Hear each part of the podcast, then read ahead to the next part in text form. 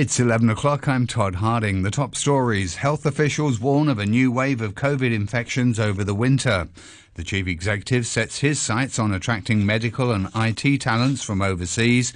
And minors have, for the first time, pleaded guilty to violating the national security law. Health officials have warned that daily COVID cases are expected to climb further and there could be a new wave of infections over the winter. Of the 6,389 cases reported today, 179 were imported. Dr. Albert Au from the Centre for Health Protection says the proportion of cases involving the Omicron subvariant BA.5 has risen to 30%. He believes that's one of the reasons why the number of cases is increasing.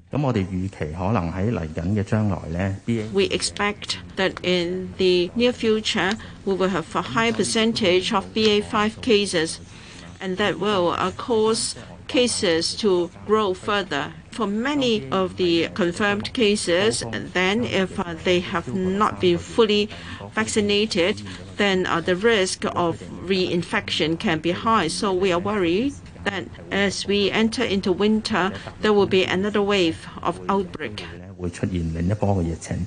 Five more patients aged between 55 and 99 have passed away. None were fully vaccinated.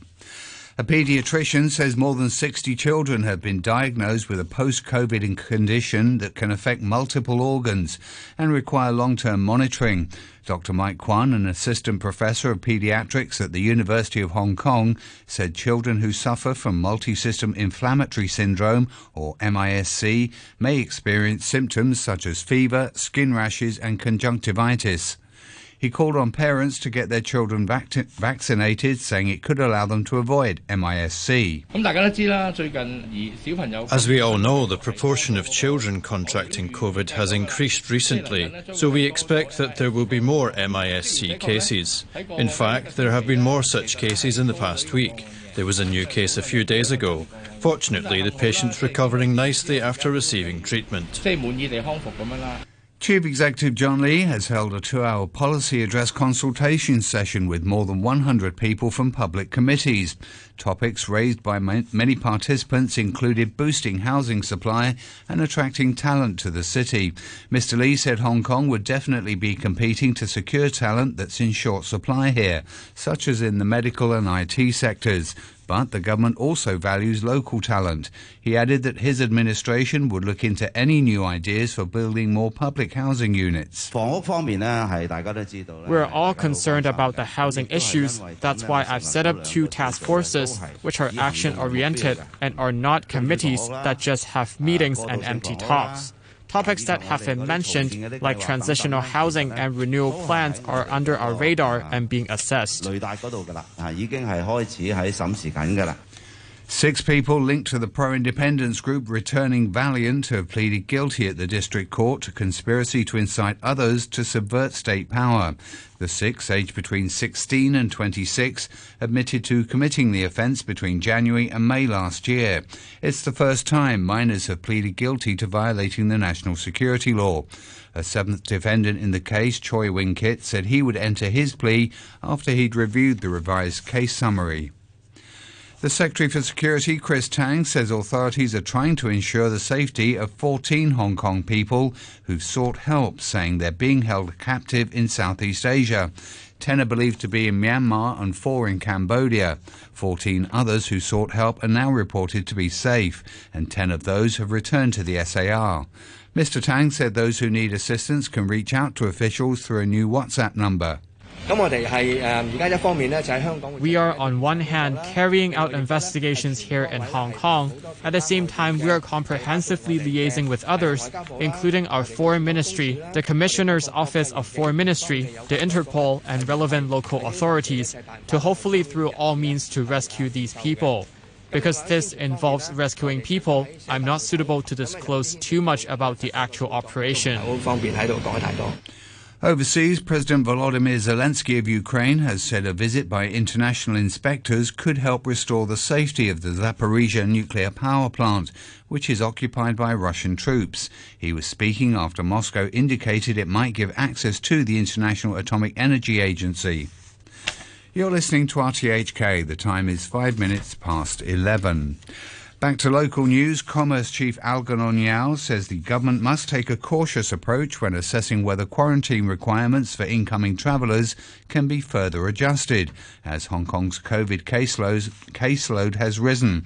He said the move to three days of hotel quarantine had only been in effect for about a week, and officials will need more time to collect data and review the arrangement. Mr. Yau said there will be scope for further easing of the rules if the tally goes down. It will take a bit of time to understand the situation before we can consider any further arrangement in future.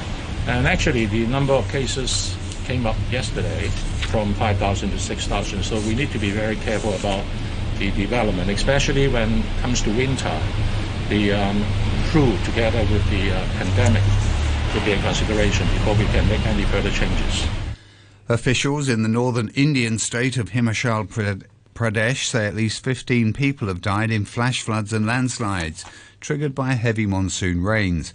The worst affected area was the district of Mandi, where water swept away two houses, killing eight people. The remaining casualties were caused by landslides and flooding in other parts of the state. Greece has ended 12 years of fiscal surveillance by the European Union, part of the price for being bailed out from a crushing debt crisis. The Prime Minister, Kyriakos Mitsotakis, said new horizons lay ahead, filled with growth and prosperity. The BBC's Sasha Slichter reports. In November 2009, Athens revealed a sharp rise in its public deficit that eventually led to a financial crisis across the Eurozone and wreaked havoc on Greek finances for a decade. To stop Greece from crashing out of the Eurozone, Brussels negotiated a bailout worth nearly a third of a trillion dollars, but on condition it implemented across the board reforms, among them deep government spending and salary cuts, tax hikes, and privatizations. Today, the Prime Minister spoke of an end to 12 years of pain, economic stagnation, and division. The Zulu nation in South Africa is crowning a new king. The coronation ceremony for Prince Misuzulu is the first such event for 50 years. It follows the long reign of King Goodwill Zwelithini, who died in March last year. The BBC's Nomza Maseko says the new king will have considerable influence. Even though he does not hold any political power, but he does have influence. The Zulus are the biggest ethnic group in this country, and you would need the buy-in of a king um, so that he does, uh, you know, promote social cohesion um, within his subjects. And the Zulu people are known um, to follow that kind of protocol, and they do listen to their king. Somali security forces are continuing to battle an unknown number of Islamist gunmen who stormed the Hyatt Hotel in the capital Mogadishu yesterday evening. Local people report gunfire, explosions, and smoke billowing from the roof of the hotel. At least 12 people have been killed. Anxious relatives have gathered outside the hotel. The BBC's Mercy Juma has the latest. Police said attackers detonated two explosives outside the Hyatt Hotel before entering the building and opening fire.